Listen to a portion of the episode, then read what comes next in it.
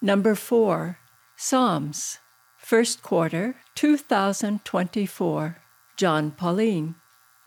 Welcome to Pine Knoll. Before we begin lesson four, which is on the Psalms of Deliverance, Jane is going to offer a prayer.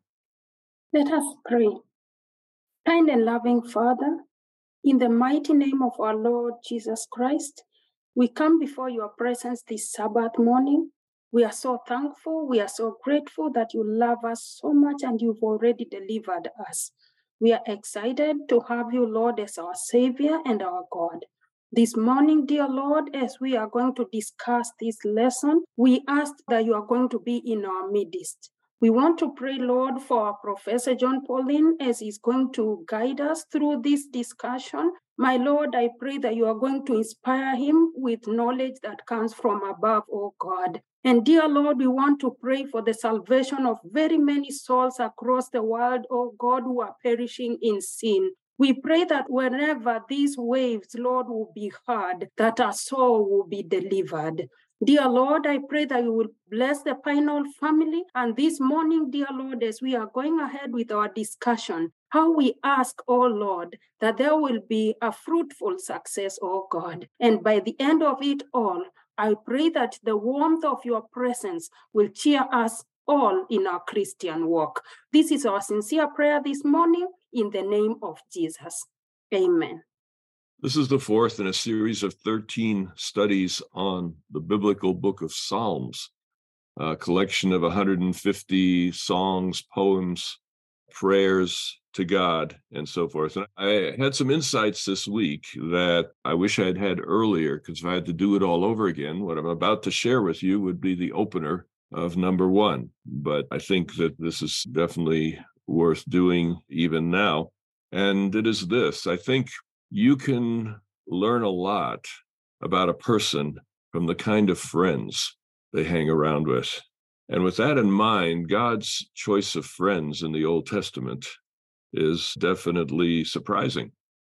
Abraham, for one, he tried to pimp his wife, if you understand that term. Jacob cheated his brother, fought with God physically. Moses was a murderer. David was a murderer and an adulterer. Job, Jeremiah, and Jonah were chronic complainers. And God had major arguments with Abraham and Moses and sometimes let them win. So, I mean, if you're thinking in terms of what kind of friends God keeps, I think that's a rather surprising list. But then along come the psalmists. And you add the psalmists to God's list of friends, and it gets even more interesting.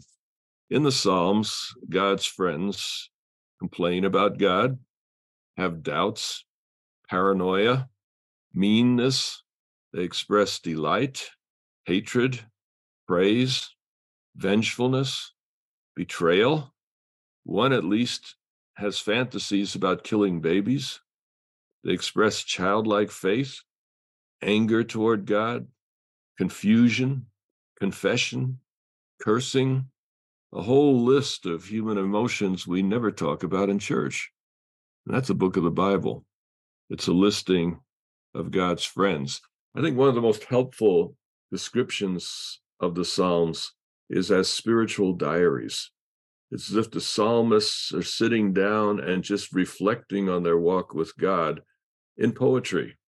The question I have as we look at the Psalms and look at God's list of Old Testament friends, what does it tell us about God? It's an open question. With this kind of a list of friends, what do we learn about God? All right, Lou. God didn't have anybody else to work with down here except sinners. We're all sinners. And he saw their potential for good.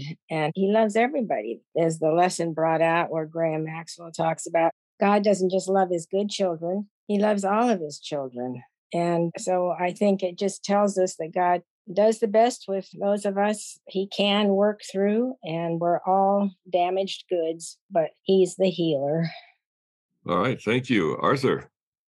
I would say that God is not the type of person that his enemies claimed he is.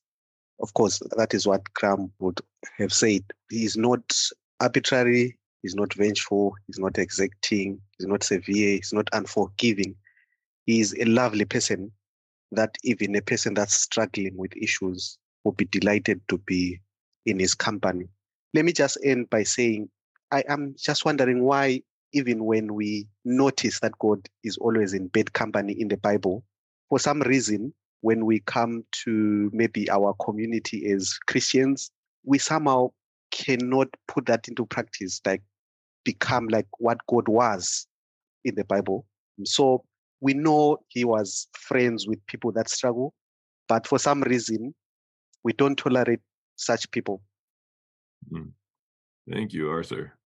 All right, Terry. I love that list of characteristics that Arthur highlighted for us that Graham always used, using those descriptive words of what God is not. But as he was going through that, I began to think of the descriptors of what God is. He is open, he is patient, he is inclusive, and he is instructive. Right. Thank you. Bob?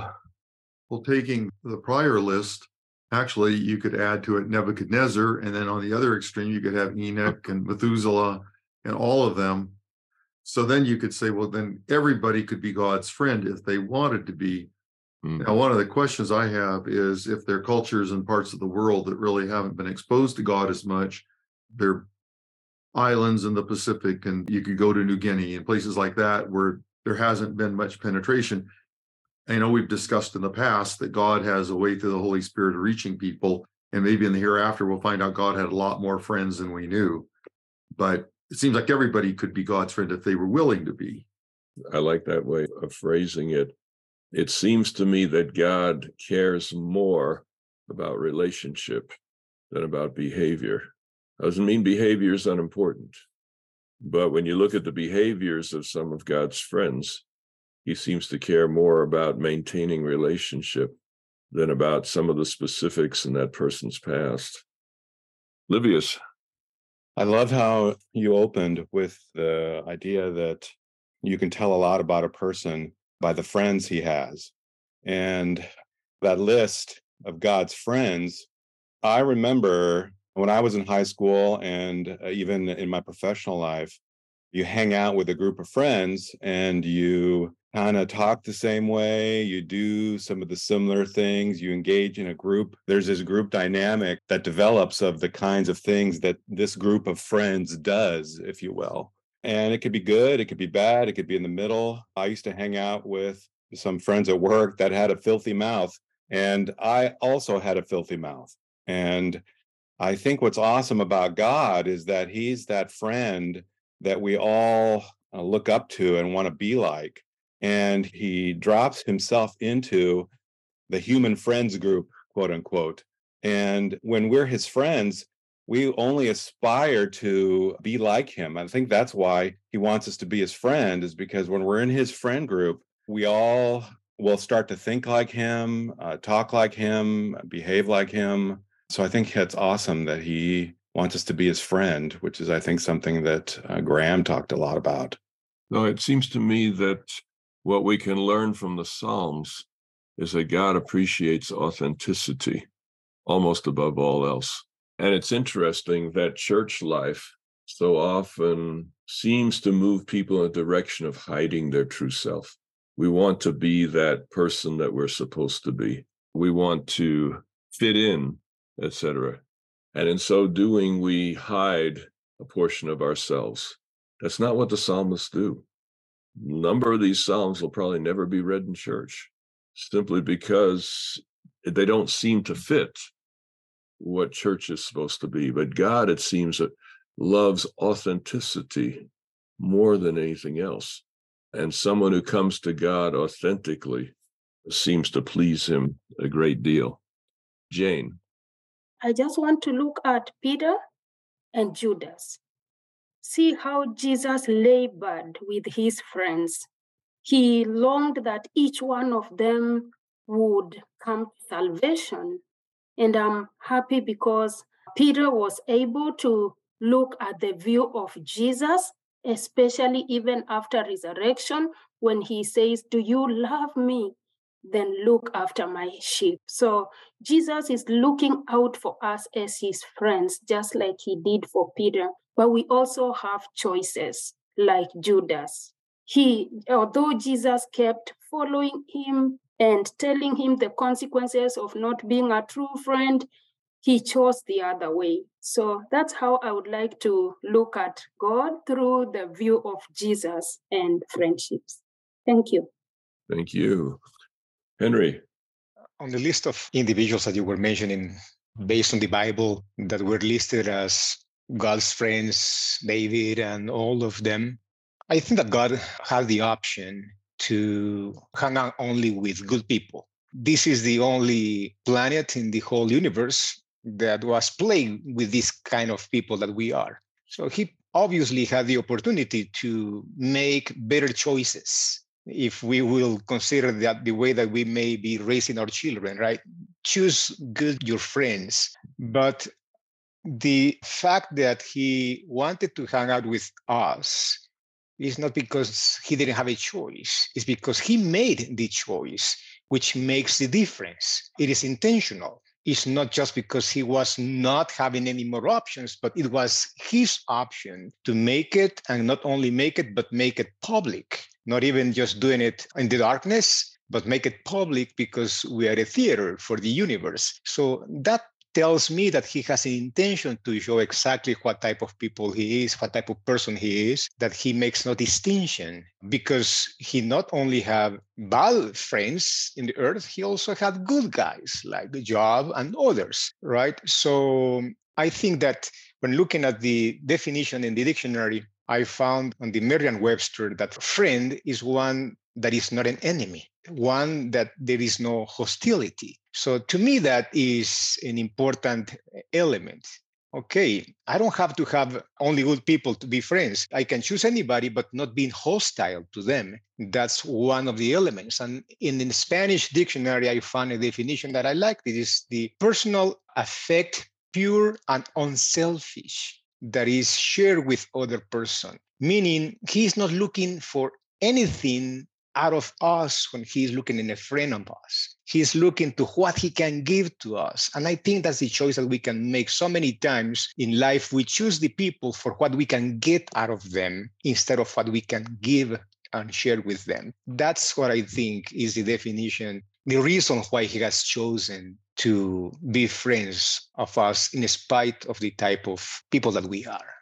Henry, I'd like to put your comment alongside Lou's back at the beginning, because I found that a fascinating contrast. Lou highlighted the idea that God is almost stuck with us in a sense. This is who we are. And so he's got us, you know. And that for me was enlightening in the sense that even if God is stuck with us, at the same time, he doesn't treat us any differently. He's just as gracious, etc. So that was a nice starter. But then, Henry, you just broadened God's field of choice and reminded us that there are planets unbounded where he won't have this kind of problematic friends. And yet God chose to be deeply engaged with this planet. So, you know, I love what both of you said, putting them side by side, I think was enlightening for me. So thank you, both of you. Michael. The Psalms, in my view, represent the everyday problems and difficulties that everybody faces from time to time, whether it's a circumstance concerning a relationship with another person, a job, whatever it may be. We all want to complain and along the lines of, you know, I'm praying about something. I've been complaining to God about something for over two years now and still no result. I want to say, are you paying attention? I'm here. You know, I need your assistance. But I think that's just the human condition. Well, Michael, you brilliantly just went and answered the question I hadn't asked yet. and that's the question what does this list of God's friends tell us about us? And I think you answered it just so well. Let me highlight that then. What I see in the Psalms is not messages straight from God that speak in ultimate sense. What I see in the Psalms, as I mentioned, is like spiritual diaries. It's the real life experience of real life people. And it's people who are trying to align what they believe with what they experience. We don't often talk about this in church, But I think the typical Christian's experience is times when you're really close to God, times when you feel his presence, times when everything is going well, and then times when God doesn't seem to be there, times when God is absent, times when everything is going wrong. And that's normal. That's experience with God. And that's what the psalmist experienced. You read through the Psalms, and in one of them, God is abandoned. And another one, oh, he's so close. I don't know if I can handle it. And back and forth, though we don't often admit it, I think our lives tend to be a seesaw between God's presence and God's absence.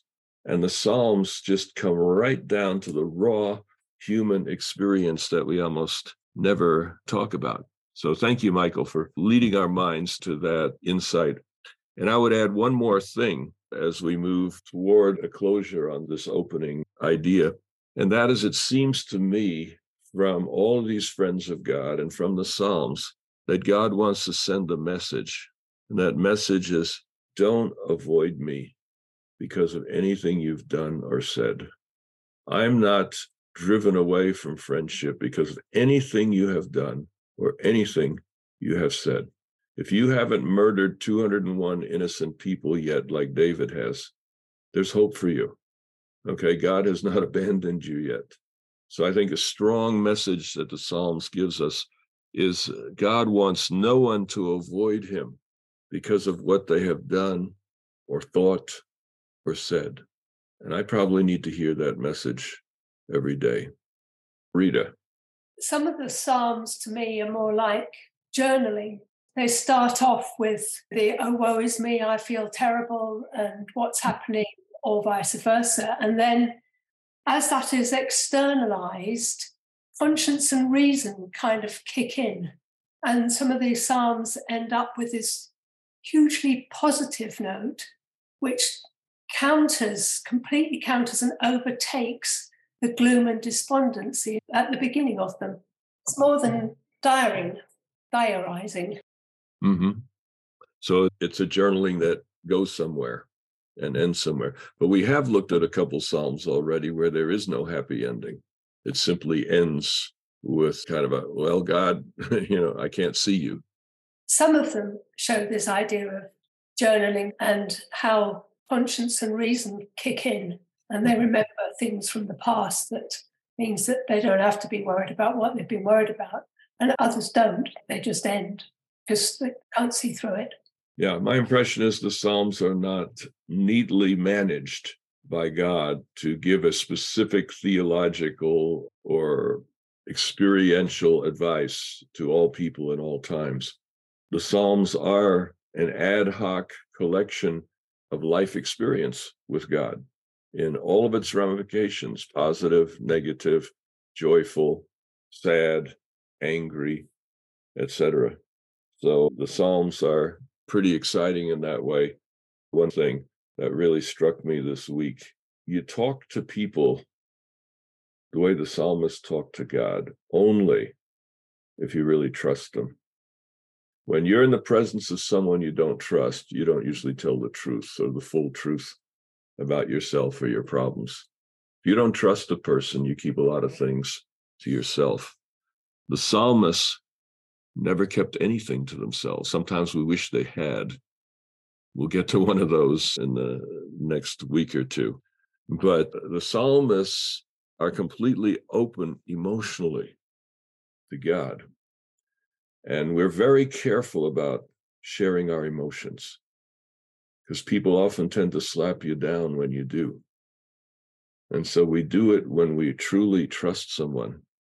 So the Psalms are expressing the ultimate ideal of trust in God and recognizing that that trust in God includes telling the truth about yourself and telling the truth about how you feel about God and telling the truth about how you feel about other people. God can work with you to manage any situation, but if you're not willing to actually look the situation in the eye, uh, there's a limit to what God can do for you. So the Psalms are expressions of deep trust that God will not misuse what the psalmists have done or said or thought. All right, Lou. One of the most comforting things to me is that God knows me better than I know myself. He knows my potential for evil and for good, and I can take everything to Him. I can't imagine people that don't experience that in a real way with God, that you can take everything to Him your good, your bad, your indifference, your joy, your sorrow, everything. And He understands and He loves us through it all. He gives us the kind of support and comfort that we need through the Holy Spirit and our guardian angels, the protection, and like some of the Psalms that we studied for today, to gather us as little chicks under a mother's wings. I'm just so grateful, and it gives me such a sense of peace and value that I'm his child. And it's just a wonderful experience. And I just could hope and pray for everybody that every human could have that experience of peace and joy in him. All right. Aaron? Sometimes reading the Psalms, we wonder about why is this included in God's word? Is this prescriptive or descriptive?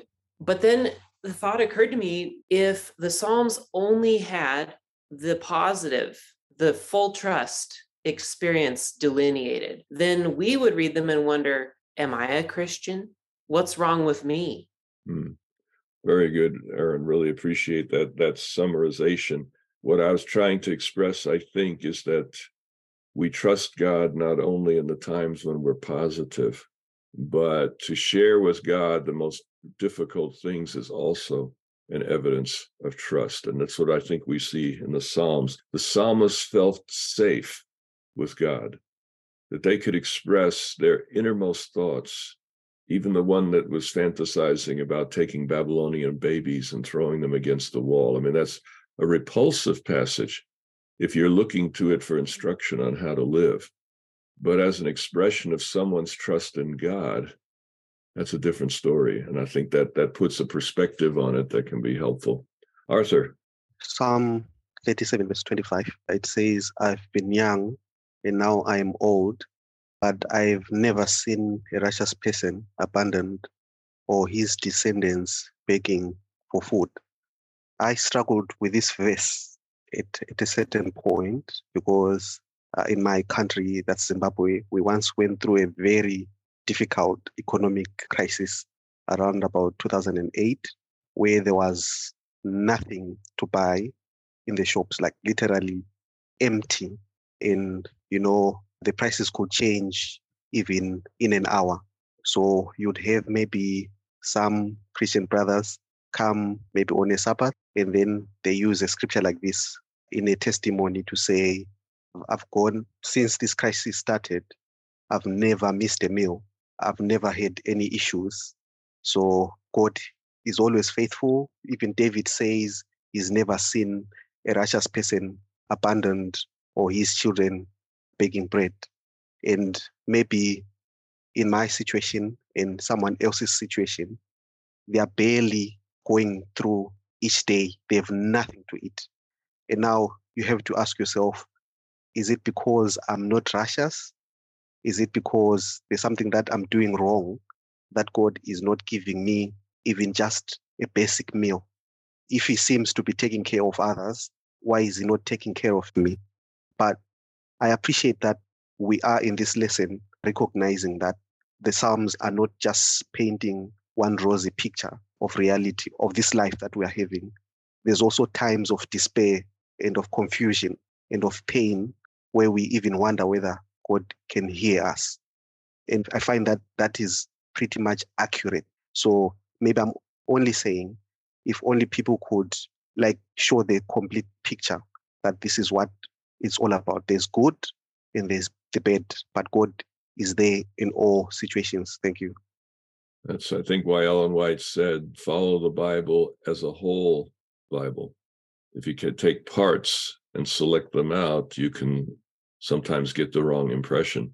And I say this playfully, but is it possible that the psalmist you referred to, Arthur, was suffering a bit from dementia? In other words, he said, I'm old now. And uh, sometimes when you get older, you forget things. And at the moment when he's writing, he's forgotten some of the hardships and some of the gaps in his experience, etc. But you see, that's what the Psalms are all about. It isn't a carefully managed prescription for life. It is diaries, if you wish, it is prayers, if you wish, but it's real life people struggling with the fact that life experience doesn't always add up to what they believe. And here, Psalmist expresses a belief God is so good that we couldn't possibly go hungry. You know, that's not the God I know. And yet, maybe that person has been hungry and just forgot at that moment or didn't remember at that moment. So, in our highs, we sometimes forget the lows, and in our lows, we can't remember the highs. And the Psalms, perhaps the right psalm for you is the one that counters the extreme that you find yourself in today. All right, let's move ahead to number one in the handout, where it says one could call the theme for this week the Psalms of Rescue or Deliverance. Praying for deliverance operates on the assumption that prayer makes a difference in one's life and in the lives of others. And as such, that's the opposite of deism. We talked a little bit a while back about different pictures of God. And deism is the idea that God created the world, but then decided to give his creatures so much freedom that God essentially backed out of the picture.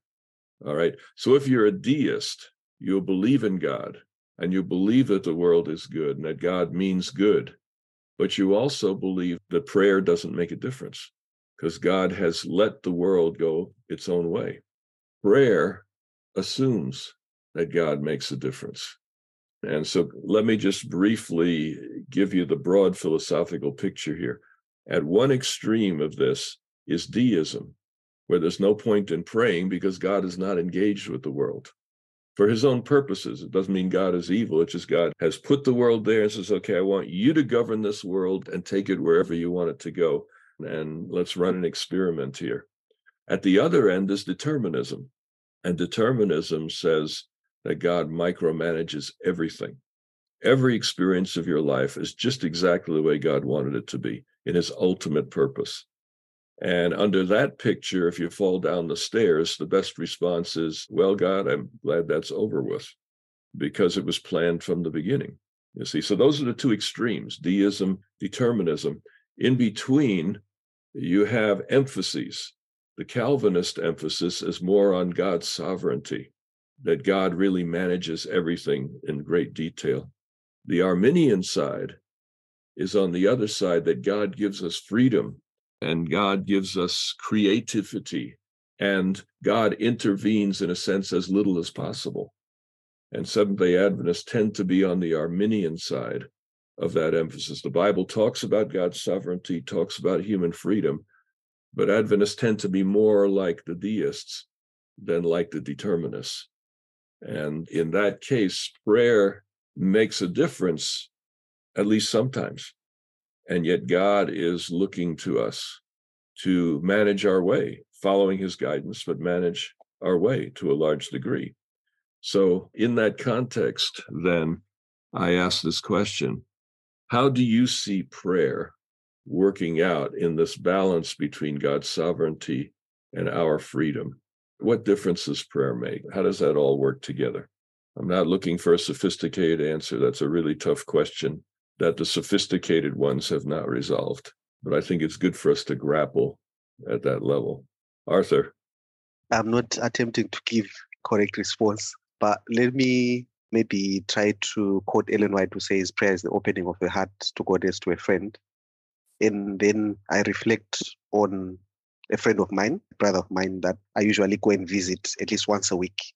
We just spend time together and we just talk about anything regarding my life, regarding his life. And what's meaningful is not necessarily that he gives me the solution of all maybe my challenges. Of course, if that happens, I'll be very grateful. But what's more important to me and as well as to him is the time that we spend together where we get to know each other. And in speaking about all these issues, I end up maybe having a better understanding of who he is and vice versa. So I find that I'm always looking forward to the visit every week and spend time with him. And when I'm away from that meeting, I'm always looking forward to the time when we meet together. So I'm hoping that's the same way I'm relating to God in prayer, where I speak to God as I speak to my friend. So you're emphasizing the relationships of prayer more than say, you know, let's see what God can do, but more just to be with God and let God decide what he will do. All right, Ashley.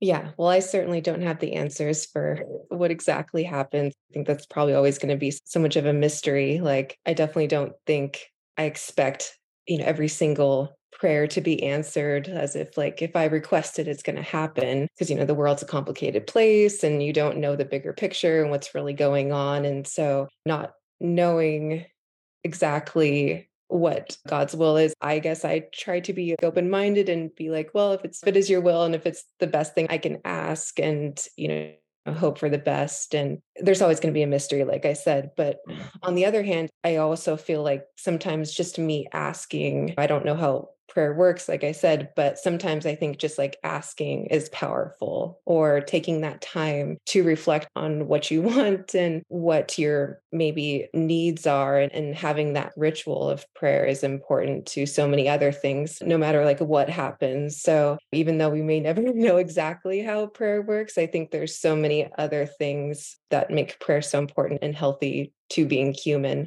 So it's interesting how again coming from a science background how the things they found out about prayer how healthy and beneficial that is and so yeah i think like never know but i try to keep in mind that there's so many other reasons even if not every prayer goes answered or i don't think that's like the healthiest way to approach prayer but still it is an important thing that it's worthwhile and keeping a part of my walk with god daily routine so yeah. Yeah you know reflecting on what you said on the Arminian side of the perspective, the idea is that God prefers more often than not. Let me say it that way. God prefers more often than not to let us work things out. We're not deists, but at the same time, we recognize the freedom and the creativity of humans is extremely important to God. So, on the Arminian side, to expect that God would answer every prayer with an action is contrary to our faith, in which we have a God of freedom and giving, of sovereignty, etc. If you're on the more Calvinistic side, then you would expect more steady answers and more direct intervention on God's part. So I think where we come to these issues can be helpful in terms of how prayer works in our lives. All right, Jane. I'm coming from a point of interacting with people on a daily basis who sometimes don't believe in prayer at all. They just say, what will happen will just happen. And like if they have a patient and the patient is sick, like let's talk about cancer. And you know, this is terminal. So they're asking you, so why should I still pray to God? And they struggle with this. So I personally struggled with this until I got to the point that I will still choose to pray because it's not about me. Mm-hmm. It's not mm-hmm. about the event, but it's about the sovereignty of God in my life. And having settled at that, I know praying does not override my freedom. I know praying gives God a chance to be glorified. That even though I don't get an answer, even though my patient doesn't like recover from that cancer, but still God is glorified. And I have uh, both extremes of those who have chosen to trust in God, even in extremes, like even though they died, but it's better for those that died with hope than those who just died because nothing could be done. So I just want to say prayer never overrides any human freedom. If anything, it makes us stronger just to know that I'm going through a situation, but I'm not alone, that the power of the universe is together with me. And that's my experience in prayer. I like that. In prayer, I am not alone. Thank you. Michael. Yeah, my view, my prayer is conversing with God. And I tell God things that I don't tell anybody else. And it's not that I'm holding great, deep secrets. It's more about my emotional response to circumstances. And, uh, and some of it is prayers of supplication, you know, do this, fix that, that kind of thing. And in that regard, I remember being told as a very young man that maybe when you ask God for something, maybe the answer is no. And keep that in mind. But most of all, it is this notion of having a very close and personal relationship with God. And I can make of it what I make of it. And the ending scene in the movie, Oh God, there is God played by George Burns and then John Denver. And Denver asking, he says, Can't we talk anymore? And his response is, Yes, you talk, I'll listen. And that's really what it is. Thank you. Henry. I will echo Ashley's words. I have no idea how all of this works. I don't claim to have an answer, but I have an experience. And my opinion of prayer has been evolving throughout my entire life of Christianity and getting to know God. I remember being a child and asking. Prayer to me was asking, my list of asks for mm-hmm. forgiveness, for things that I needed, for problems I couldn't solve myself, for the impossible, just got to Him.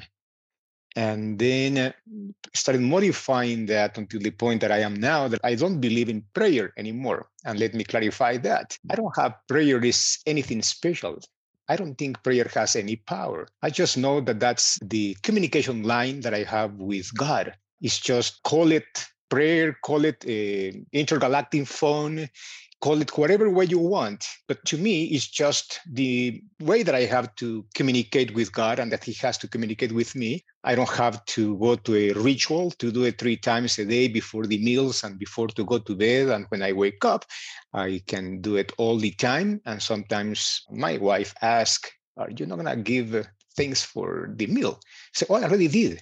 I didn't see you bowing down and closing your eyes. I don't have to do that. My brain was engaged in that process when I was preparing the meal, putting everything together, because that's the conversation that I consistently having. So I don't go with him with asking for solutions for my problems or to do this or to do that to me because I know that in order for him to solve a problem that I have, he will need to meddle in something and probably take that from somebody else. And I give him the freedom to continue to speak not only to me, because I believe that he does that with everybody. He is trying to reach, I believe that the Holy Spirit is talking to everybody in the world. And if somebody needs to do something, the person was willing to listen to what God was telling them to do for me. And if they didn't do it, it was not God not doing it, it was the person that didn't want to listen to what God was asking them to do through the Holy Spirit. So to me, it's just a relational, consistent activity that occurs all of the time in many occasions, I'm not even aware that he's talking to me, but he's bombarding me always with through nature, through the stuff that I am reading, informing me so I can make decisions that are guided by him. So that's how I perceive prayer. A relational and not a tool and not a magic one that does things that has power because the one that is behind that is to me more important but how do we do it. All right. Dan I agree that this is a complicated question, but maybe I could put it into a different framework. I think that there are two worlds that exist here on earth. There's a world that's controlled by Satan and one that's controlled by God, more or less. And that I think at times people who are, because of being raised that way or where they're at in their development, live in the world of Satan or basically underneath his influence. And they pray. And I must say, I prayed maybe while I was in that existence, that God would help me in a test or help me in some other thing. And it would seem to me that nothing happened. And I think God heard the prayer, but it would have been inappropriate for him to intervene while I was on that side of the fence, I think. And so I lived in a world of chance and happenstance. And that's the world that Satan has created. And I think when one gets tired of living in that world and wants to move into the world that God has said exists, then God can begin to answer prayers. And it seems to me the kind of prayers that one asks when one enters that world are hopes for not better grades or whatever else one might ask, but it's to ask for patience, to ask that we become more kind. And those are the kind of prayers that I think God promises to answer. It's a whole different kind of request that we have to make our lives more effective. So, those prayers, I believe, God delights in answering. But He can't answer those prayers if we're on the other side of the fence and we're really living in Satan's kingdom. Anyway, I think sometimes it does make a difference. God hears, I think, all prayers, but He can only answer some prayers in one way, as I've said before. And for those who are part of His kingdom, He answers those, I think, in a different way. All right, thank you. Let me summarize a bit this whole determinism versus the complete freedom tension. For me, a helpful thing was reading John 6, where Jesus has an interaction with the crowds and talks about God's determining his life and yet his freedom at the same time, that the two are neatly contrasted. And I like to summarize it this way when I look to the past, it's clear that God has made a huge difference in who I am and where I am. When I look to the future, it's clear that I have decisions to make. So both of those are regularly true. And we see God's hand sometimes in our past, but looking forward, there are also choices to make. So there'll always be something of a tension between those two. I'd like to transition at this point and let's experience a couple of Psalms and reflect on them briefly. Before we do that, Rita had a comment. Talking of prayer and often our requests to God always reminds me of a short scene in one of the films where Morgan Freeman played God. The human, if you like, asks God, Well, give me patience, give me patience. And God says, I'm not going to give you patience but there will be circumstances where you can learn patience. Thank you. All right, let's take a look at Psalm 139 and verses 1 to 18. Psalm 139, 1 to 18. O Lord, you have searched me and known me. You know when I sit down and when I rise up. You discern my thoughts from far away. You search out my path and my lying down, and are acquainted with all my ways. Even before a word is on my tongue, O Lord, you know it completely. You hem me in behind and before, and lay your hand upon me. Such knowledge is too wonderful for me. It is so high that I cannot attain it. Where can I go from your spirit? Or where can I flee from your presence? If I ascend to heaven, you are there. If I make my bed in Sheol, you are there. If I take the wings of the morning and settle at the farthest limits of the sea, even there your hand shall lead me, and your right hand shall hold me fast. If I say, Surely the darkness shall cover me, and the light around me become night, even the darkness is not dark to you. The night is as bright as the day, for darkness is as light to you. For it was you who formed my inward parts. You knit me together in my mother's womb. I praise you, for I am fearfully and wonderfully made. Wonderful are your works that I know very well. My frame was not hidden from you when I was being made in secret, intricately woven in the depths of the earth. Your eyes beheld my unformed substance. In your book were written all the days that were formed for me, when none of them as yet existed. How weighty to me are your thoughts, O God! How vast is the sum of them! I try to count them. They are more than the sand. I come to the end. I am still with you. Mm-hmm. So, this psalm is probably the single passage in all of Scripture that most details God's intimate and detailed knowledge of each of us. God has complete and accurate knowledge of every thought, every intention, every action, and the timing of each one of those. So there's nothing in our thoughts, nothing in our intentions, nothing in our actions that is outside the knowledge and presence of God. God is everywhere, from the rising of the sun to the far reaches of the sea. That's east to west in the ancient way of thinking. God is everywhere. There's no place you can go where he doesn't follow. In fact, he even follows into the womb. He knows what's going on in there with the fetus. And his knowledge is completely infinite. He has full control of our lives. As the motto of Knoll says, God is infinitely powerful and equally gracious. He fully knows our circumstances and has the means to help. I want to read Psalm 121, which is number three as well. But before I do, let me just phrase the question and let you think about it. And then we'll come to you after the reading of the second Psalm. And the question is this it's at the end of number two in your handout. Is God's complete and intimate knowledge of us a source of encouragement or of fear? And I'll invite you to speak to that in a moment. Keep your finger in Psalm 139 if you have that kind of Bible, and let's read Psalm 121. I lift up my eyes to the hills. From where will my help come? My help comes from the Lord, who made heaven and earth.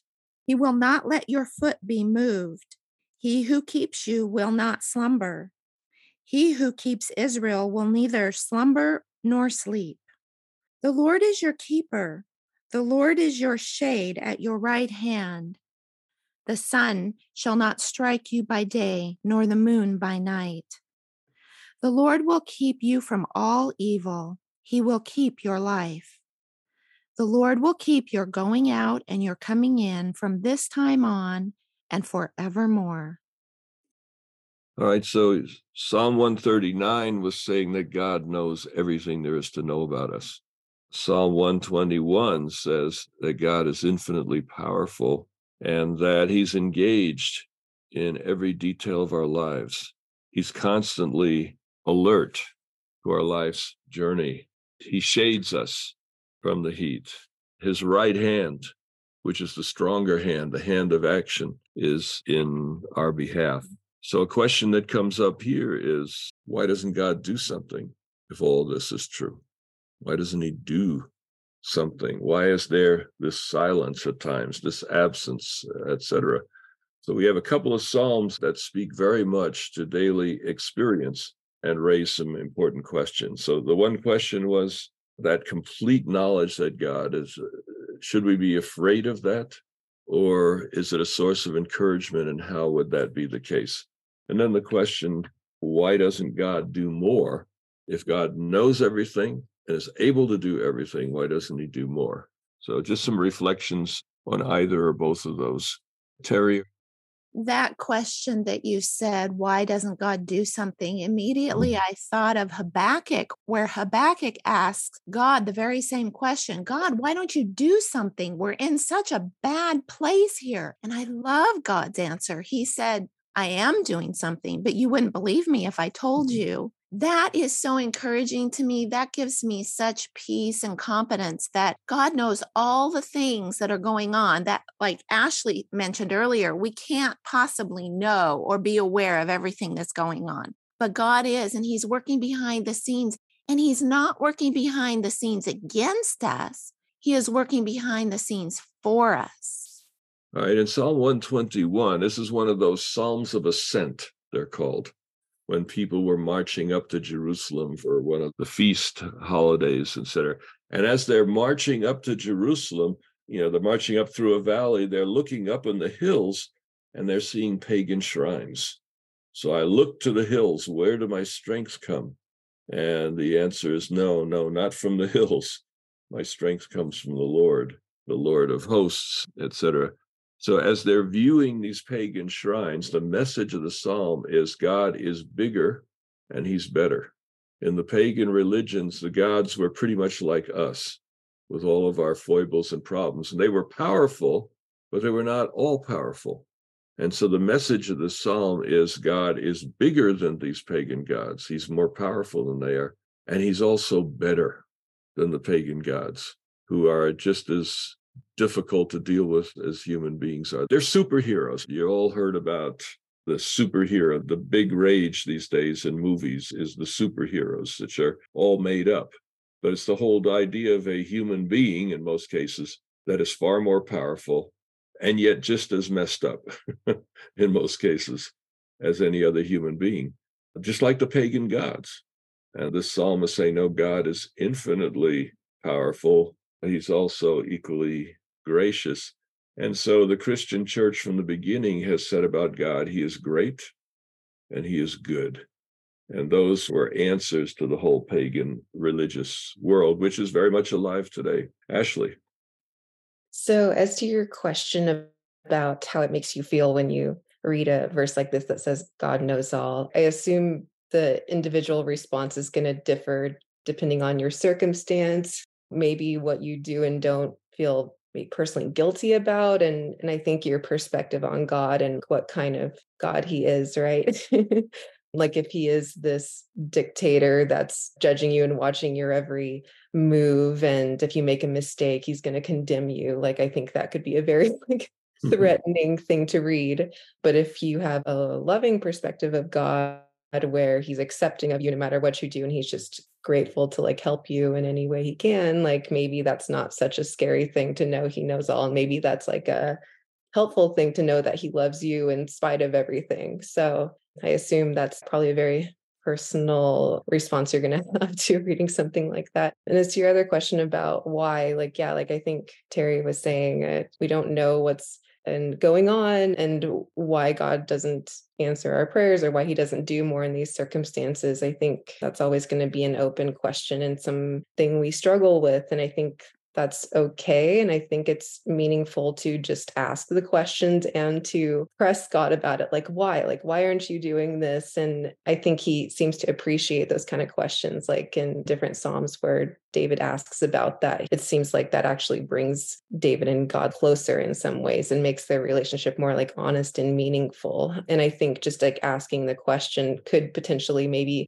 be powerful and how that again like other people have said opens up your mind to maybe the answers that you wouldn't have seen otherwise so well in the pagan concept the gods are powerful and therefore to be feared to some degree you don't trust them to have your best interests in mind you trust them to have their best interests in mind because they're just powerful extensions of human character and so with the pagan gods you take comfort in the fact that they don't know everything well, this pagan god doesn't know, you know, I was talking bad about him last night to my spouse or whatever. So you take comfort in the fact they don't know everything. With the true God, you can't take comfort in his lack of knowledge. This God knows everything, you see. And therefore, it's critical what picture of God you have. Because if God knows everything and he's scary, he doesn't have your best interests in mind, you're in trouble because there's no getting away. On the other hand, if God is truly gracious and truly forgiving, etc., then there's some safety in coming out from your hiding because he knows anyway. He already knows. So there's no surprises. If you confess your sins, no surprise to God. He already knows. So not confessing makes no sense because it just means living in a fog of inauthenticity. So, Livius, and then I'll summarize a bit on these points. Yeah. What stood out to me in reading both of these is the 121 verse 1 from where does my help come? I see these as like just a small little window into God, who he is, what he does. And if I decide to go it alone, I kind of miss out on all this stuff. I kind of reject everything that he's able to do, who he is, and to me, I see this as a contrast between maybe selfishness and other centeredness, because I can't help myself. I need someone to sustain me, to sustain my life. And yeah, a big highlight is where does my help come from? Where does my help come from? These Psalms together, it seems to me, share three things about God. First of all, God knows everything that there is to know. So there's no secrets. And at the same time, there's no trouble you can get into that he doesn't know. So God knows everything. It also indicates that he is powerful enough to help. But there's still one more thing we need to know. Does he want to? Is he, is he that good? And these Psalms tell us, first of all, God knows everything. Second, he's powerful enough to make a difference. Third, he wants to do it. He wants to be part of our lives. He wants to make a difference for us. And I was just thinking that the qualities of a true friend, the kind of friend that can raise your self worth from the dumps, would be somebody who knows all about you, yet loves you just the same. Because most of our human friends don't know all there is to know about us. And we probably are anxious not to tell them because we fear that if we tell them everything, they'll reject us. So if they only knew that, then we're done. Okay. But it's someone who knows everything there is to know about you and loves you just the same. That's a safe person to be, a safe person to be with. But there's two other qualities that are necessary. And one is that that person be truly valuable in themselves, truly somebody whose worth can come across to you. And God is valuable, truly valuable in the sense that God created everything. God is worth the entire universe. And so God knows all about you, loves you just the way you are, is worth the entire universe, and will never die, will never leave you, will never forsake you. So the ideal friend is someone who knows all about you, loves you as you are, is infinitely valuable, and will never die. If you have that kind of a friend, there's no more ups and downs. There's no more fear for the future. You're secure in that friendship, and it's one that can never be taken from you. And that, I think, explains the tremendous survival of Christianity in spite of all the challenges, is that too many people just say, without Jesus, without God, I couldn't live because that friendship is so critical to who I am and, and everything that I can become. So the Psalms here have helped us to see and clarify a picture of God that I think makes a difference every day. But let's come to one of the most problematic Psalms, and not problematic in the sense that it's depressing like some of the others, but problematic in what it's saying. Psalm 91 and verses 2 to 7, starting with Psalm 91, verse 2 will say to the Lord, my refuge and my fortress, my God in whom I trust. For he will deliver you from the snare of the fowler and from the deadly pestilence. He will cover you with his pinions, and under his wings you will find refuge. His faithfulness is a shield and buckler. You will not fear the terror of the night, or the arrows that fly by day, or the pestilence that stalks in the darkness, or the destruction that wastes at noonday. A thousand may fall at your side, 10,000 at your right hand, but it will not come near you.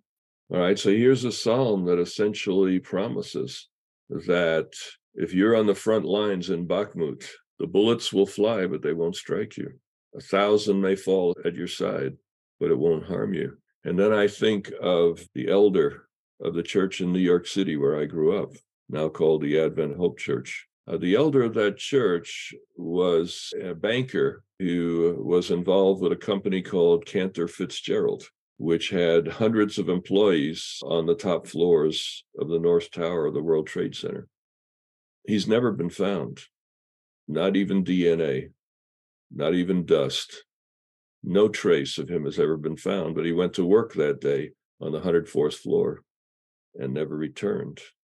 So, how does Psalm 91 fit in there?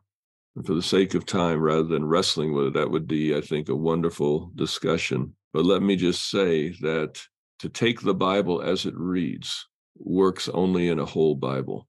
If you take Psalm 91 and extract it from the scriptures and make that your daily motto, as many of us have probably done through the years. It is a misapplication. It is taking a part and treating it as the whole. In fact, that's exactly what Job's friends were telling him. The book of Job is right in the wheelhouse here because the friends were saying Psalm 91 and Satan was saying Psalm 91 to Jesus. You know, there's no harm can come to you if you jump off here because God will protect you. You're righteous, etc.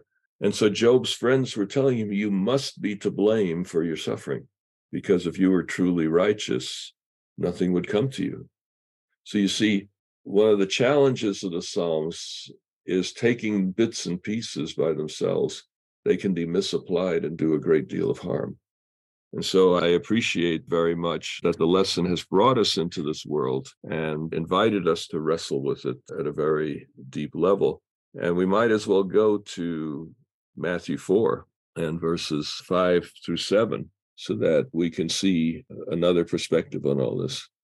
Then the devil took him to the holy city and placed him on the pinnacle of the temple, saying to him, If you are the Son of God, throw yourself down, for it is written, He will command His angels concerning you, and on their hands they will bear you up, so that you will not dash your foot against a stone. Jesus said to him, Again it is written, Do not put the Lord your God to the test. All right. So here you see Satan delighting in this particular scripture and others like it, that he was challenging Jesus to put inappropriate expectations on God. Let's jump off this building. God has promised, you know. Are there other ways that the Psalms can be misused or have been misused in your experience? Have there been times when one of the Psalms has been trying to give you some false hope in a very difficult situation, or a passionate certitude at a time when you don't feel any certitude. It seems to me that, like the Proverbs, with many of the Psalms, we have to bring in the concept of all other things being equal. All other things being equal. All other things being equal, God will protect you in every time and place. That's the God of eternity that we anticipate, eternal life. But in this life, things are not equal. And there are circumstances and issues and so on that may cause things to happen in a very different way than perhaps we would like. But Psalm 91 strikes us in the face and says, wait a minute, life isn't always like that. And you will also be like other psalmists, struggling with God's absence and God's silence and God's seeming inaction. But I would point out one thing. While God is seemingly not acting, in another sense, God is always acting. We would not breathe one moment longer if God were not sustaining our life. We are not immortal. Our life is sustained by God. He intimately knows every detail, and that's how he can do that. And so, if we're alive today, God is active. If to answer the question, why doesn't God do something? Well, he's doing something all the time. He's just not doing what you expect him to do at this particular moment. What I see the psalmist saying, and I think this is really exciting, is that God's creative power can make a difference in your life. And in the New Testament, it's the power of the resurrection, the power that God exercised in raising Jesus from the dead is the same power that sustains our lives and enables us to become more and more like Him. But at the same time, we live in a world where the new and the old are mixed together, the future and the present are mixed together. Let's close with one more text, and that's 1 Corinthians 10 and verses 1 to 4. You see that at number 5. 1 Corinthians 10 and verses 1 to 4. I do not want you to be unaware, brothers and sisters, that our ancestors were all under the cloud, and all passed through the sea, and all were baptized into Moses in the cloud and in the sea, and all ate the same spiritual food, and all drank the same spiritual drink for they drank from the spiritual rock that followed them, and that rock was Christ. So here we see that the Psalms, as well as the Exodus, as well as the creation, are all messages to us as well. Here, Paul is addressing many Gentile Christians, and he talks about our forefathers, our history, So in Jesus Christ, the history of Israel has become your history. The experience of the Psalms has become your experience. And so, with that in mind, then we see in the Psalms the full gamut of life experience that we come to know ourselves. And in interacting with them, it can be troubling, it can be challenging, but this is the way we get to know God better and ourselves as well. Let's pray. Lord, we thank you for the Psalms. Probably not the way we would have written the Bible if it had been our decision to do so. But Lord, you have helped us to see ourselves and to see you in a fresh way. And for that, we are grateful. In Jesus' name, amen.